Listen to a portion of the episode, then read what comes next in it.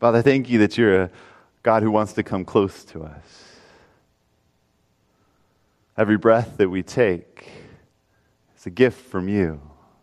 Thank you that you are our judge and that you're on our side, that you're not willing that any should perish. And Father, we pray that you would touch our hearts afresh. Fathers, we are in the midst of a time in our nation's history when we're facing tragedy after tragedy. We need a sense of rock solid security in your love. Would you touch our hearts this morning through the power of your word? And would you lead us to trust you more deeply than ever? In the name of Jesus, I pray. Amen.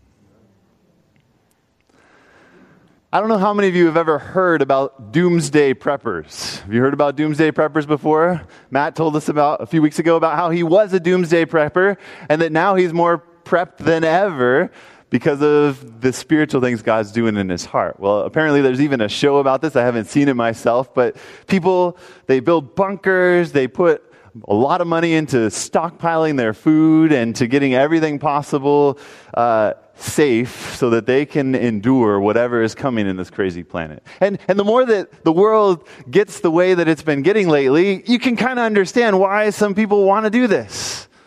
Right? I mean, do you kind of long for security after this past week? You know, you, you want to know that it's okay to send your kids off to school and they're going to be okay there. You want to know that it's okay to go to the, the supermarket and everything's going to work out okay. You want to find some sense of security, some sense of safety.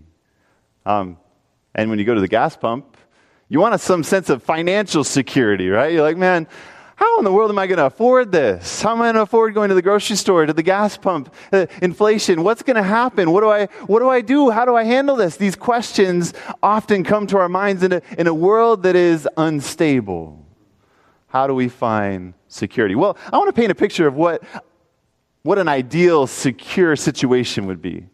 You know, if we could take Templeton, and we could build a wall all the way around. In fact, let's not just build one wall, let's build four walls separated by a good distance of like 90 feet high, and we'll build it all the way around Templeton.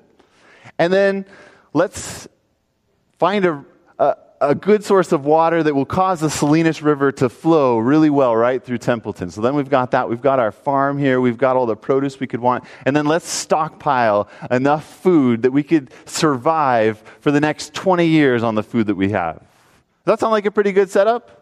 Well, it's pretty amazing because archaeologists have gone and they have unearthed some incredible findings over in Iraq.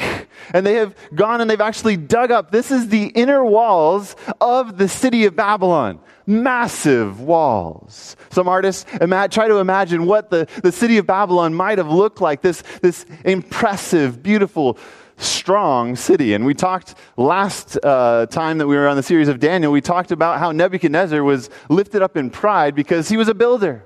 He built this magnificent city? Well, there were two walls uh, at one point that Nebuchadnezzar eventually decided, you know what, we're going to expand this. And he went out and he built two more outer walls. There were four massive walls. In fact, there were two sets of double walls. The inner walls were 12 feet and 22 feet thick. Right? These high walls that, that are difficult to scale and they're super thick, so you can't just bring a battering ram and get through them. The outer walls were 24 feet and 26 feet thick, the ones that Nebuchadnezzar had added around the city of Babylon. But not only that, the river Euphrates went right through the city.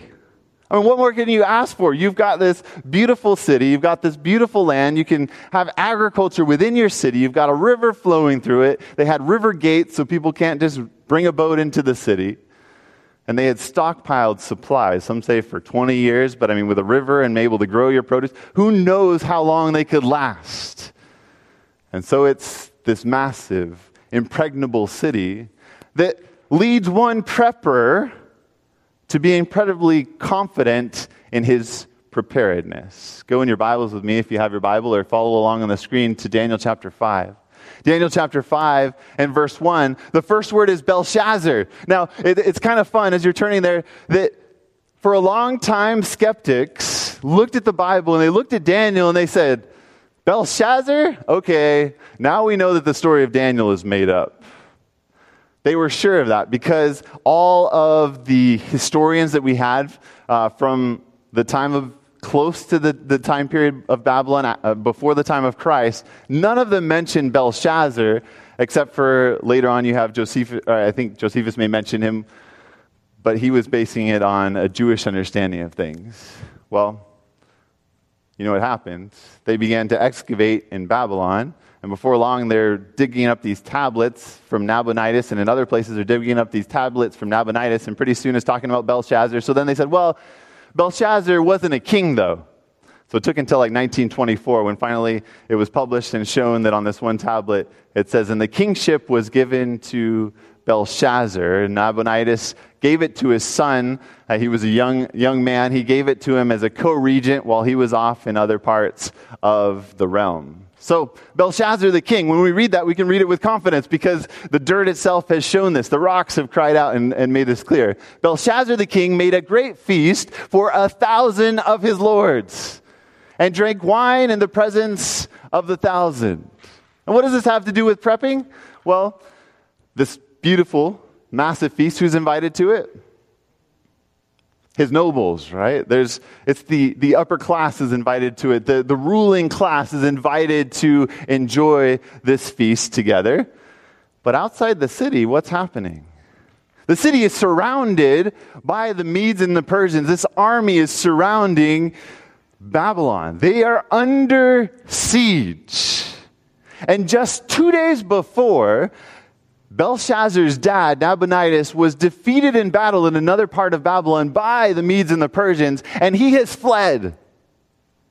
It gives you a, kind of a new picture of this feast that's happening. Belshazzar is throwing this feast with confidence in his preparedness, his ability to stand through the coming storm because he's trusting in those walls. He's trusting in that river. He's trusting in all that he has stockpiled. And he's not worried about the army that's outside the walls. But he only calls the nobles to be there. How would you feel? Imagine that you're a citizen of Babylon. Imagine that you find out, oh, yeah, our king, he's throwing a party. Oh, cool. Do I get to go? Oh, no, it's only for the nobles. Wait, isn't there an, a massive army outside of our city that's sieging us? Oh, yeah, yeah, yeah. But we probably have enough food. Yeah, so, so we're going to live inside of this trap with this guy who's going to feed and party with the nobles for the next 20 years, and we're going to run out of food and die. It shows how much they care about us. You see how self serving Belshazzar was. He's glorifying himself, he's partying with his closest friends in the midst of a tragedy that is going on for his city, in the midst of threatening, threatened danger on the outskirts of his city. Cyrus is outside. Um, we believe Cyrus is the nephew of Darius, who is the king of the Medes and the Persi- uh, Persians at this time. Uh, meanwhile, inside the city, the nobles are partying. They're having a great time. And when you're partying, when you're drinking, some of the, the best ideas don't come to you. In fact, Daniel 5, verse 2 says this While he tasted the wine. I don't know if you've imbibed before, but if you look throughout the Bible, time and time again, story after story, it's not a pretty picture of what happens when people drink. It's not all fun and games. In fact, people make the worst of choices like, like their daughters, uh, sleeping with their daughters like Lot did, or a bunch of other terrible things like uh, things that happen to Noah, things that happen time and time again when people are drinking. So while he tasted the wine, while the, the, the, the, the glass was still held to his lips, Belshazzar gave the command to bring the gold and silver vessels, which his father, when it says father, that's his ancestor, um, maybe grandfather, Nebuchadnezzar had taken from the temple, which had been in Jerusalem. Notice, he's going back in history, and he's going back to that moment where we talked about how horrific it was for the people in Jerusalem as they were, their city was ransacked and they were taken away from their families, and the young princes were made eunuchs and put into this uh, reindoctrination school in Babylon.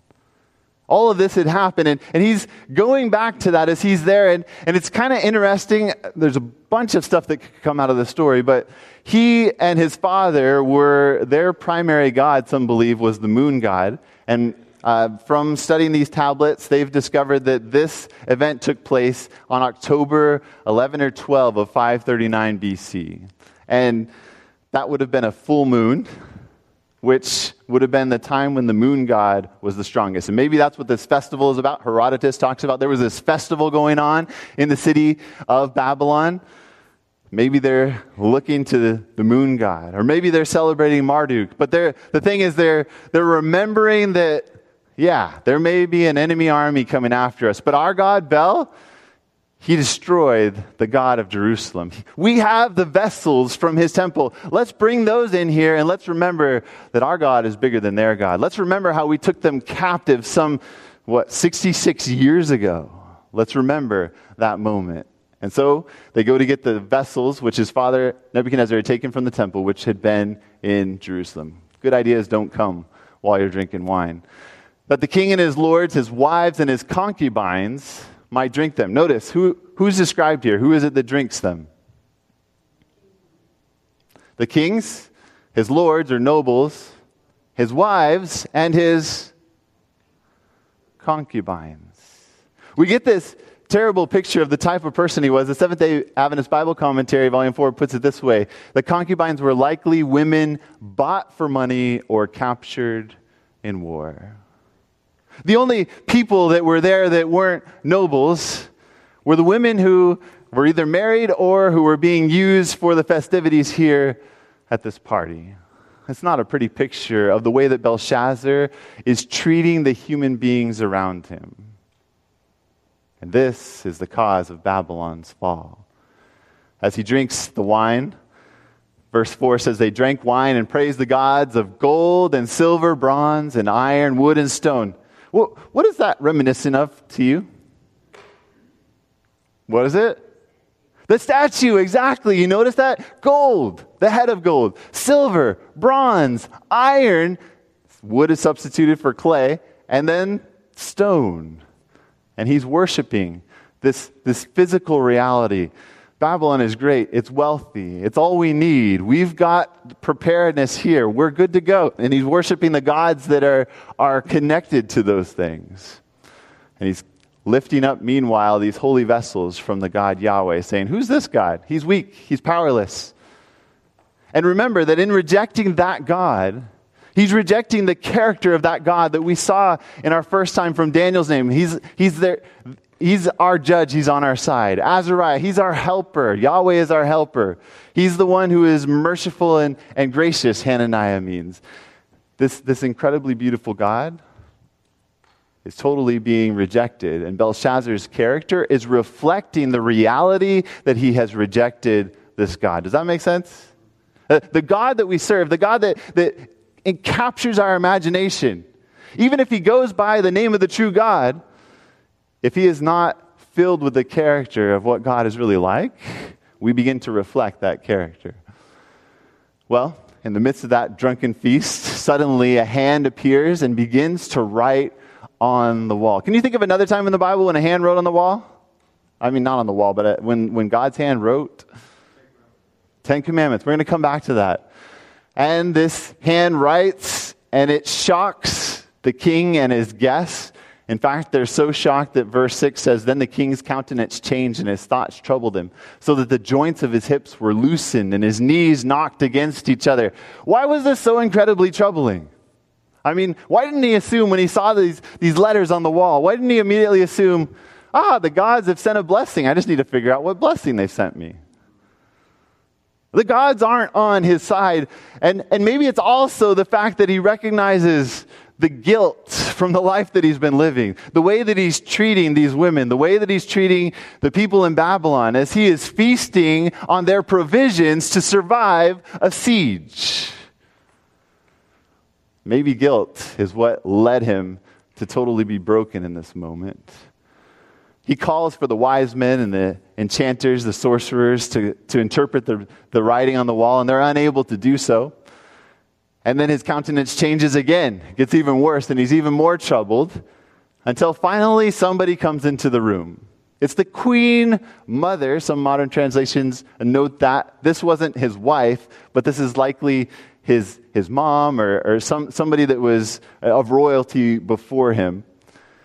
And she comes in and she says, There's somebody that can do it. And this somebody has not been invited to the feast. This is somebody who's, who's not there. Eh, but she reminds him of their history and what God had done in their history, how God had showed up to Nebuchadnezzar in Daniel chapter 4, and how he had humbled him and how he had, well, actually, no, he's going to remind him of that later, but reminded of how he had interpreted dreams. Daniel had interpreted dreams many times, and she says, The Spirit, the Holy Spirit of God is in him. There is a man in your kingdom in whom is the Spirit of the Holy God. What we need more than anything is to be filled with the Holy Spirit. And in the days of your father, light and understanding and wisdom, like the wisdom of the gods, were found in him. And King Nebuchadnezzar, your father, your father the king, made him chief of the magicians, astrologers, Chaldeans, and soothsayers. When did that happen? That happened back in Daniel chapter 2. Daniel is probably about 20 years old. At this point in time, Daniel is 84 years old, about. It's the end of the Neo Babylonian Empire. This has been a long time, and we know that in the latter half of Nebuchadnezzar's reign, he's still in this position because in Daniel chapter 4, when he comes to interpret the dream about the tree, he's called the chief of the magicians. So he's held this position for decades. And she reminds Belshazzar about this. And Daniel's not at the feast. Daniel wasn't invited. This tells us that, that there are at least a thousand people now in the realm. You know, Daniel went from being number two to now there's a thousand people that get invited to the king's party, and Daniel's not invited. Or Daniel is not present. Daniel is no longer chief of the magicians. Daniel is no longer a part of the authority that is taking place in Babylon. He no longer has this position. Well, remember that Daniel's advice, in fact, you know, one of the only times that we find Daniel giving advice to the king that we see written down was in Daniel chapter 4, what we talked about last time, where he said to the king, after interpreting this beautiful tree and what his, he was to do in nourishing the subjects that were are under him, Daniel had said to Nebuchadnezzar, Therefore, O king, let my advice be acceptable to you. Break off your sins by being righteous, and your iniquities by showing mercy to the poor or to the oppressed. This is the kind of advice that Daniel gave to kings. And this didn't match Belshazzar's lifestyle. Belshazzar wanted to enjoy the goods for himself, not to disperse them for the poor, not to allow the oppressed to go free. This wasn't what Belshazzar wanted. And so we find that although Daniel has been in top ranks in the government in, in Babylon, number two in power for decades, probably 40, 50 years, he's not even invited to a feast of a thousand of the rulers. But it gets even crazier. Verse 13, watch this. Then Daniel was brought in before the king. The king spoke and said to Daniel, Look at what he says to Daniel. Are you that Daniel? Now, the queen mother had introduced him as Belteshazzar, uh, whose name is originally Daniel. But he uses his, his Hebrew name. Are you that Daniel who is one of the what? Captives from does that blow your mind? This guy was the number two guy in the government for 50 years, maybe 30 to 50 years. And here you have the next king, or the, the co king, saying, Are you Daniel? Are you one of the captives? Are you, are you one of those exiles that my father came and destroyed your city and took you and made you a eunuch? Like, are you one of those guys? Do you see the disrespect here? Do you see the, the total lack of concern and care? Do you see the, the idea that we're the Chaldeans, we're the Babylonians, you, you're one of those exiles, you're still a captive. Are you kidding? He has served Babylon. He's sought the peace of Babylon for decades, for his entire life. He's now 84 years. From the time he was 18 to 84 years, he has been seeking the welfare of Babylon. He's been there whenever a king needed him. And all Belshazzar has to say to him is, Are you one of the captives from Judah whom my father, the king, brought from Judah? And he goes on to say, Well, I've heard that you can interpret dreams and that, the Holy, that there's a spirit of the gods. He doesn't say Holy Spirit in you. Daniel is seen as a captive. He's seen as an exile. He's seen as one who's not part of us, another race, another ethnicity. He doesn't matter to Belshazzar. Notice in Jeremiah, a contemporary of Daniel, Jeremiah, who had written that letter about seeking the peace of Babylon, Jeremiah 50, verse 33 Thus says the Lord of hosts, the children of Israel were oppressed, along with the children of Judah. Okay, they both were taken captives in different time, but it also references Judah being taken captive by Nebuchadnezzar. All who took them captive have held them fast. They have refused to what? You catch that? Jeremiah says, they are refusing to let them go. They will not set them free. They will not liberate them. They're oppressing them. They're holding them bonded, in bondage. Belshazzar is now treating Daniel like an exile, like a captive, and he won't let God's people go free. But I love how it continues. Verse 34 Their Redeemer is strong. Friends, your Redeemer is strong. You may feel held captive by a multiplicity of things in your life, but your Redeemer is strong. The Lord of hosts is his name. He will thoroughly plead their case. God is your judge and he's on your side and he's longing to take up your case in court. He's longing to justify you, that he may give rest to the land and disquiet the inhabitants of Babylon. He'd allowed the Israelites to go into captivity because of the way that they had acted, the things that they had done. But now he's saying, Babylon, is oppressing my people, and I will not tolerate this. I will not allow this to go on. Education, page 176, says it this way Instead of being a protector of men, like that tree is designed to be, Babylon became a proud and cruel oppressor. The words of inspiration picturing the cruelty and greed of rulers in Israel reveal the secret of Babylon's fall. The same reason that Israel fell is the same reason that Babylon fell and of the fall of many another kingdom since the world began. So let's look at this. What does it look like? Quoting from Ezekiel chapter 34. You eat the fat and clothe yourselves with wool. You slaughter the fatlings, but you do not feed the flock. You hold a party with a thousand people, the nobles, the good people, and the, the, the, the ruling class, and you're feeding them. And you don't worry about your flock. You're mistreating those who are oppressed, those who are poor among you. The weak you have not strengthened nor have you healed those who are sick, nor bound up the broken, nor brought back what was driven away, nor sought what was lost. You don't care about the people that you're ruling over. But with force and cruelty, you have ruled them. We've looked at how the kingdoms of this world, time and time again, have said, if we just get a bigger gun, if we just have a bigger way, if we just have more force, and God says, that's not how I rule. My kingdom is a completely different kind of kingdom. Somebody should say hallelujah. God doesn't rule with force and cruelty. That's the way that every kingdom has gone. That's why every kingdom has ended up falling. But God's kingdom is not like that. So Daniel looks at Belshazzar and he doesn't mince words.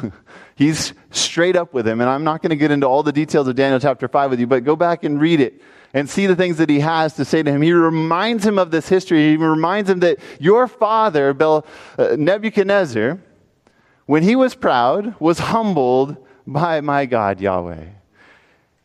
And after seven years, when he, repent, he ate grass uh, he was finally restored to his senses, and God restored him to his kingship. But then he goes on to say, But you, his son Belshazzar, have not humbled your heart, although you, what does it say? Knew all this. Are you Daniel? Oh, who are you? You're one of the captives. Yeah, you're one of those people. Oh, who are. You knew this, Belshazzar. You knew all of this. And yet, you did not humble your heart. Remember, we looked at what humbling our heart looks like It's not about thinking less of ourselves, but it's about thinking of ourselves less. Another way to put it, Desire of Ages, page 623 says, The life must be cast into the furrow of the world's needs. You want to humble yourself? Look around you and enter into the needs of other people. Look around you and say, What does my neighbor need? And your neighbor doesn't mean the same person in the country club with you. It means the person down the street who can barely afford their rent or who just got kicked out of their home. It means to be there for the world in need. And then self love, self interest will perish or must perish. He looks at him. He says, Look, you refuse to humble yourself, and you have lifted yourself up against the Lord of heaven you, they have brought the vessels of his house before you, and you and your Lord, your wives and your concubines, have drunk wine from them, and you have praised the gods of. Now, notice this. What does he say? The gods of silver and gold. Do you remember how it was earlier in the chapter? What did it start with? Daniel is already telling him this is what's happening. You remember Nebuchadnezzar's dream? The head is going to be replaced by the silver. Now I'm going to list silver first. You praise the gods of silver and gold, and iron, wood, and stone, which do not see or hear or know. And the God who holds your breath in his hand and owns all your ways, you have not acknowledged. Isn't that a beautiful picture? He says, the, the God who's close to you, though, though you thought you're so much superior to him, you thought your God is so much superior to him, he's, he's the one that holds your breath in his hand. Every breath you take, just take a deep breath right now. Breathe out. Thank you, God. Every breath comes from God. That's how close he is. That's how personal he is. That's how loving he is, which is not the picture of the gods of Babylon as we've looked at time and time again.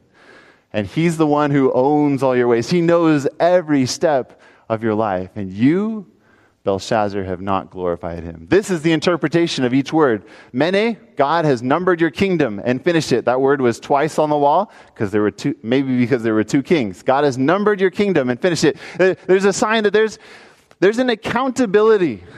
And we look at the world and we say, man, people are getting away with egregious stuff. There's a judge who's going to take care of it. It's not your responsibility. There's a God who holds people accountable. Just five days before this moment was the Day of Atonement in the Jewish calendar. And maybe it was then that God was calculating and weighing what was going on in the heart of Belshazzar and Nabonidus. God has numbered your kingdom, He's accounted for it and finished it. Tekel, you have been weighed in the balances and found wanting. This picture of justice. You've been weighed on one side, with what your character should be like based upon the light you've received on the other side. And you have been found wanting. Now, I find it interesting that it doesn't say, you have been found too heavy. You're, you're, you're too heavy. You, you, it's not a focus upon the things so much, maybe, that he has done, as maybe it's a focus on what he has lacked, what he has not done, what he has neglected to do. And I get this idea because when I look at the final judgment, what is the final judgment about? Matthew chapter 25 tells us, and the book Christ Object Lesson points it out, that it hinges, turns upon one point how we have helped the poor, the stranger, the person in prison. What we've done for them is the most important thing in the judgment. And yet we're worried about our checklist of like, did I do this today? Did I do this today? Oh no, I better, and, and don't get me wrong. We want to overcome sin in our life. Sin chains us down. We've got to get rid of those things, but it doesn't come by looking at your checklist. It comes by looking at Jesus. And it comes by looking at Jesus and the people around us. It comes by giving ourselves for the world's need. That's what will bring us humility of heart, like God wants to give us. You've been weighed in the balances and found wanting. Education page 183 says, Only that which is bound up with God's purpose and expresses his character can endure. It's that rock cut out without hands. It's that tree that Nebuchadnezzar was designed to be. His principles are the only steadfast things our world knows. You want a rock solid foundation? Base your life upon the principles that God has given in His Word. Live your life based upon His, his self sacrificing character of love. You can count on being prepared no matter what comes. You're going to be able to say with Matt, I'm more prepared than I've ever been in my life, even though I don't have a farm in my, my, like I was planning on at home anymore. Instead, I'm out farming for other people. Peres, your kingdom has been divided and given to the Medes and the Persians. So historians tell us what happened. Cyrus was outside the city, and he decides that he's going to keep some of his soldiers right there, and he's going to take some others up to this lake where the river Euphrates, remember, they're relying on the river Euphrates that's coming through Babylon. That very source of strength for them. And this, this ties in in so many ways. Look at Revelation 18 sometime when you have time, 17 and 18, and look at the final prophecies about how the world will will experience the fall of Babylon in the end. There's so many ties to this. We're not going to get into that today. But he looks at this river and he decides to divert it. And he sends part of his army up, and Herodotus tells us that he diverts the river away from the city of Babylon. And he tells his soldiers that are down near the walls of Babylon, the second that you see that get low enough so that you can wade into the river, so that you can be able to go under the river gates, then march into the city. And so when the river gets low enough, they go in through the river gates and they go in through that river bed and they're able to bypass those strong walls that Belshazzar was trusting in. And, and no matter how big of a bunker we have, no matter how much food we have stored up, how do you know that that's going to be exactly what you need in the end? Only God can lead you in the path. And the path is to give and give and give. And they came into the city now, it's pretty fascinating. We'll look at here in a second. But as they came into the city, there was very little resistance, and they were able to get right into the, the party where Belshazzar was, maybe right as Daniel was finishing his interpretation of the dream. But um, there's so much here. Anyway, but let's go to Isaiah chapter 44. This is written 150 years before this took place in 539 BC. Notice what God says Thus says the Lord your Redeemer. The same language that Jeremiah is picking up 150 years later. Thus says the Lord your Redeemer, and he who formed you from the womb. Now let's see who he's talking to. I'm the Lord who makes all things, who frustrates the signs of the babblers. Babylon, babblers, confusion. I'm the one who frustrates their signs and drives diviners mad. You remember the astrologers, the enchanters? They can't figure out what's going on. Who turns wise men backward and their knowledge and makes their knowledge foolishness. They simply can't come up with the answers time and time again in the book of Daniel. Who confirms the word of his servant. Daniel's prophecies are being confirmed right at this moment in Belshazzar's feast and performs the counsel of his messengers, who says to Jerusalem, You shall be inhabited. I'm going to let you go. I'm going to set you free. I will liberate you to the, and to the cities of Judah, you shall be built up, and I will raise up her waste places. Who says to the deep, notice this, be dry, and I will, what does that say? Dry up your rivers. You know, secular scholars have, have gotten so befuddled by this being in the book of Isaiah that they have, have decided that there must be two authors to the book of Isaiah, or more than that actually, in order for this to have because he couldn't have been writing 150 years before the event and decided that the rivers were dried up. And not only that, but to name the very one who would drive up the river, rivers. Notice verse 28 who says of Cyrus, the general who is leading the army under the river gates, who says of Cyrus, He is my, what is that word?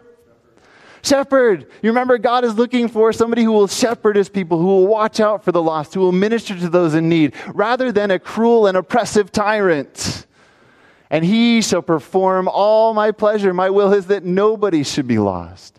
Thus says the Lord to his, oh, this, this just blows my mind. Thus says the Lord to his, what's that word?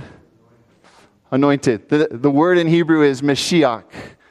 You, you know where that, what that becomes? Messiah. Thus says the Lord to his Messiah. It was sometimes used for the high priest or the king who was anointed by God. Thus says the Lord to his Messiah, to Cyrus, the king of the Medes and the Persians, whose right hand I have held. I've held you by the hand, Cyrus. to subdue nations before him and loose the armor of kings, to open before him the double doors so that the gates will not be shut. As they come in the river gates, they get to the piers by the river, and there's something that happens in that the gates are open. And some historians say that it was uh, some rebels within the city who opened the gates. Cyrus himself actually said that it was the people within the city were so excited to get un- out from under Nabonidus' rule that they came and bowed at his feet when he came in the city. they're sick of the way they're being treated. Notice, education page 177 talking about this says the nations rejected God's principles, and in this rejection wrought their own ruin. How did the fall of Babylon happen? They oppressed people. They oppressed them until they got sick of it, and they rose up and they allowed the people to come in the city. They oppressed people, and we're going to find out more about why even Belshazzar died on this night. Verse 45, verse 2 says, I will go before you and make the crooked places straight. I will break in pieces the gates of bronze and cut the bars of iron. I have named you, though you have not known me. You know, Cyrus, when he talks about this, he talks about the god Marduk coming to him and giving him the instructions to go into the city of Babylon. But notice, Yahweh says, actually, I'm the one that's been showing up to Cyrus. I'm the one that's holding his hand. He doesn't even know me, but I'm leading him. There's a lot of people on this planet who don't yet know that Jesus is the one guiding them. We don't have a monopoly on God. I know this comes across as a shock, but the Holy Spirit is working everywhere on this planet. Those who don't even know him, he's grabbing them by the hand. He's got their breath in his hands, and he's leading everyone who's willing to be led by him. We don't have a monopoly on the Holy Spirit. Cyrus is a Messiah, a Messiah figure. Well, as he goes into the city, one of his generals actually, and they come into the banquet hall. The reason that, uh, uh, I'm forgetting the name, but it's Socrates' student who writes about this moment.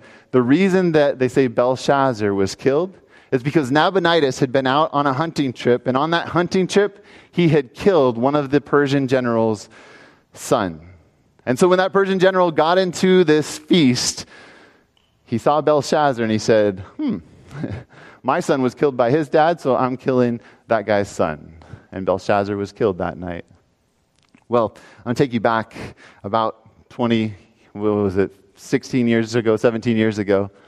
Um, I was on an airplane and I was exhausted. I was sleeping really well. It's the middle of the night. You notice most normal people on the plane were sleeping, except for my wife and, and my mom. Um, I had actually thrown up the entire way to the airport, was on the way to a mission trip in Kenya, and we were just praying that somehow I could hold it together enough to get on the plane. It was before the time of, you know, pandemics, or at least that we treated our illness like that. Anyway, probably spreading a lot of germs on that plane, but I was sleeping really good. And then we got to London. And we had a, a layover of about eight hours in London. And my dad said, You know, one thing you need to do, we need to make sure that, that we go around and we see different sites in the eight hours we have here. And one of the things, let's go to the, the British Museum in London.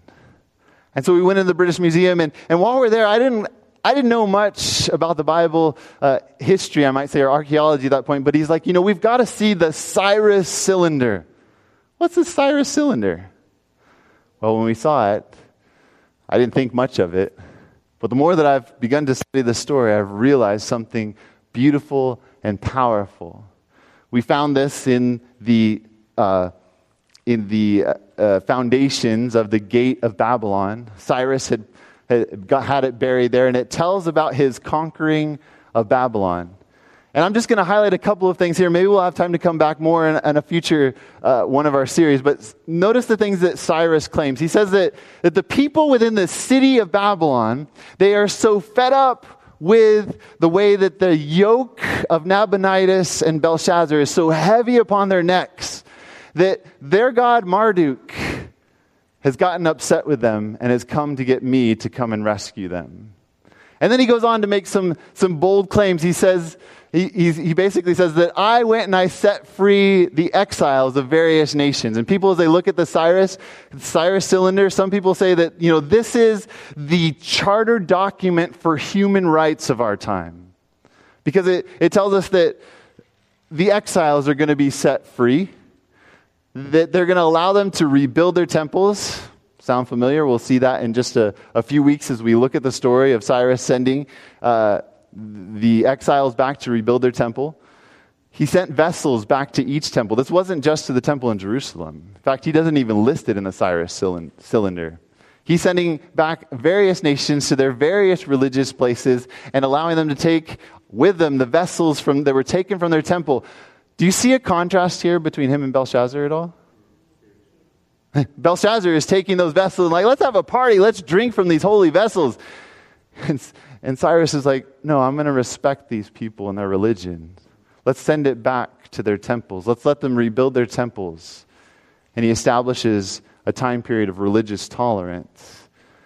And also, he established equity among the races that were there in Babylon. And so, in fact, you'll find uh, in various places that Persia has, has taken this on as saying, hey, look, it, we actually are the ones that started appreciating human rights. And the United Nations has adopted this, and actually, the Cyrus cylinder traveled around the United States for a while.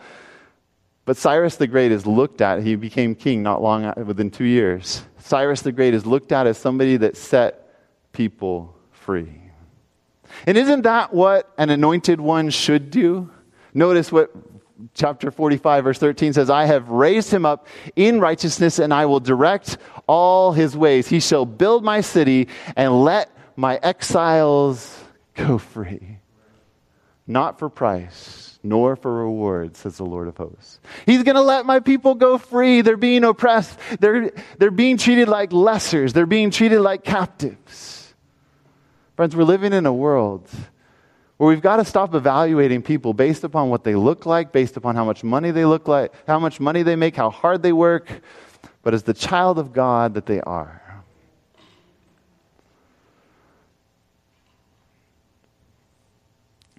Well, Jesus one day walked into the temple, uh, into the, the uh, synagogue in Nazareth, and he begins to quote from Isaiah chapter 61. Luke chapter 4 and verse and, and, verse 18 and 19 say this, this is what he picked up the scroll of Isaiah and this is what he read. The Spirit of the Lord is upon me. I, I'm the anointed one by the Spirit. I am the Messiah, the Mashiach.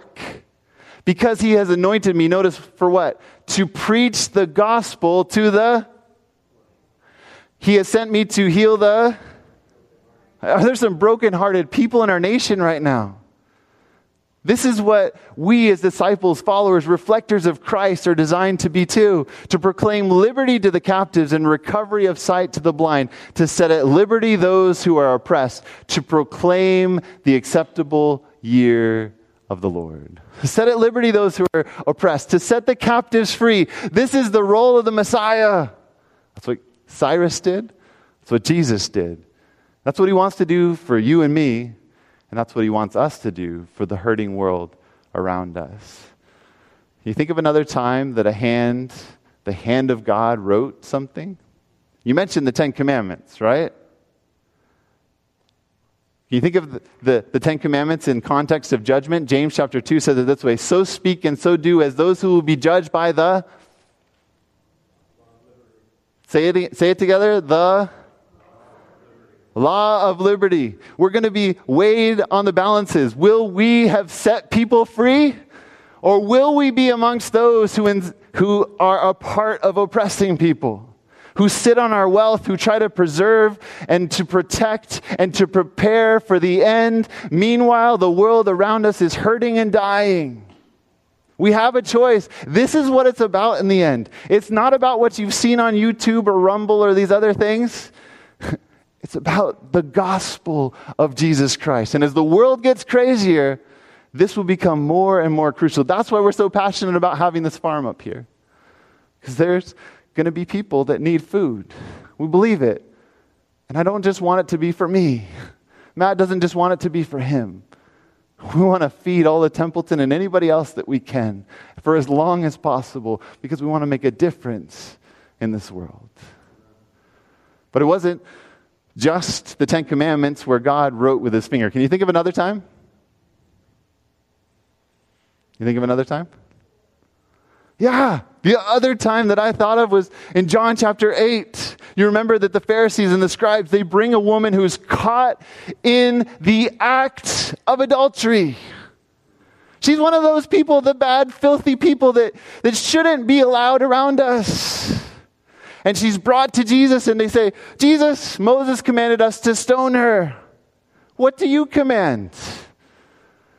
And the judge's hand, it goes down and it begins to write in the dust. I'm thankful that he writes our sins in dust. But as he writes in the dust, the people around him say, hey, Jesus, apparently you weren't listening. What should we do? Should we throw, should we stone this woman? So Jesus straightens up. He says, Whoever is without sin, throw the first stone. Then he bends down and continues to write. Then it says, beginning with the oldest and going to the youngest, they fled from the presence of Jesus. They didn't want to be in the presence of the judge. Their knees were knocking. Their hips lost joint because they were not among those that set people free. They were among those who condemned. They loved to watch things that told them about all the things that everybody else was doing wrong. And that's what got them excited. That's what let them know how they were going to survive the end, rather than being one of those who was anointed to set the captives free. So speak and so judge as those who will be judged by the law of liberty. Notice how verse 13 continues For judgment is without mercy to the one who has what? You see what the judgment is about? It's about whether we've shown mercy to those around us. But look at what it goes on to say mercy triumphs over judgment. Can I get a hallelujah? Mercy triumphs over judgment. Do you know that God has been merciful to you? Extend that mercy to the world around you, and you are secure in the judgment. Another way to put it is this Know and believe the love that God has to us, and you are secure. That love is a fortress impregnable to all the delusions and assaults of Satan. Before we close with a couple of practical ideas, I just want you to listen to this song. This song that, that brings to light who this God is. It's called God of the Poor. We've listened to it a time or two before, but there is such beauty in these lyrics. I'm going to read them to you real quick. Beauty for brokenness, hope for despair. Lord, in your suffering, this is our prayer. Bread for the children, justice, joy, peace. Sunrise to sunset, your kingdom increase. Shelter for fragile lives, cures for their ills, work for the craftsmen, trade for their skills. Land for the dispossessed, rights for the weak, voices to plead the cause of those who can't speak. Friend of the weak, give us compassion, we pray. Melt our cold hearts. Let tears fall like rain. Come change our love from a spark to a flame. Isn't that what you long for? Love to be set on fire, to be filled with the heart of God for this hurting world, to throw ourselves into the need of this world. We can only do that. We only love because He first loved us. But there's just a couple practical things I want to give you as opportunities for you as you close. I mean, there can be big opportunities. I just talked to uh, Arnold Trujillo, a retired pastor and administrator of our church who has taken it on to do refugee and immigrant ministry for our conference on a volunteer basis. And he's motivated by what's happening in Ukraine and wanting to do that. So there's as practical of things as he told me. I think this was on Wednesday or Tuesday. I talked to him. He said, if you wanted to house a family from Ukraine, there's a pastor and his wife who have refugees. They're Adventist pastor and his wife who somebody could house. There's a, a mom with two children or three children that, that needs housing. So there's big things that could be done. there's the possibilities of another hope clinic. We have the, uh, the hope clinics that we've, we've done here and being able to minister to people. And, and I want to praise God about people being set free. You know who f- came to our hope clinic and then met Ralph at the door? Who met you, Ralph? Uh, who came back to say thank you? Mark. Mark Chris today has six months of sobriety. And he attributes it to God's love demonstrated through his church family. Thank you. You're being used to set people free, like Mark, who's dealt with this for years and years and years. Um, there's other opportunities. Um, like last weekend, I told you that I was speaking for the homeless in the park during Sabbath school time, actually. But they're going. That ministry, Hope and Faith, wants to start another day of going out on outreach on Thursday mornings from 7:30. I think it'll be to like 9:30. If you're interested in that, let me know. If you text the word "serve" to our phone number, that's a different group than the join one that is general updates. If you do serve, then we'll give you more opportunities like this to serve. But all you got to do is look around. There's people all around you in need. They need our help. They need their lawns mowed. They need to know about your loving Savior. They need to know that love that can be a fortress impregnable to every assault that the enemy throws at them. God is your judge, He's on your side. God wants to reveal that to the world. Just invite you to bow your heads with me and just to ask God, what are some practical steps that you want me to take? Ask God to reveal to you. Maybe that's the name of a person. Maybe it's a, a ministry that He wants you to spearhead. Maybe a small group in your home. Maybe somebody that you know of that's in need, or somebody that just needs a caring card. Father, thank you for wanting to save us from our self absorption.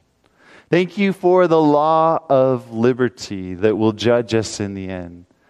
Thank you that you want to set us free through Jesus and that mercy triumphs over judgment.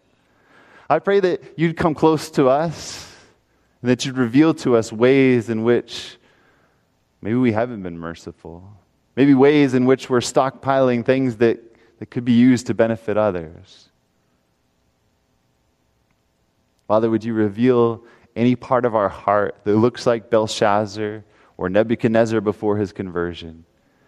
And may we humble ourselves, accepting your incredible love, and not focus on ourselves, but look at the needs of the world around us and look at our loving Savior who's longing to meet them. Thank you, Father, for hearing this prayer. In the name of Jesus, I pray. Amen.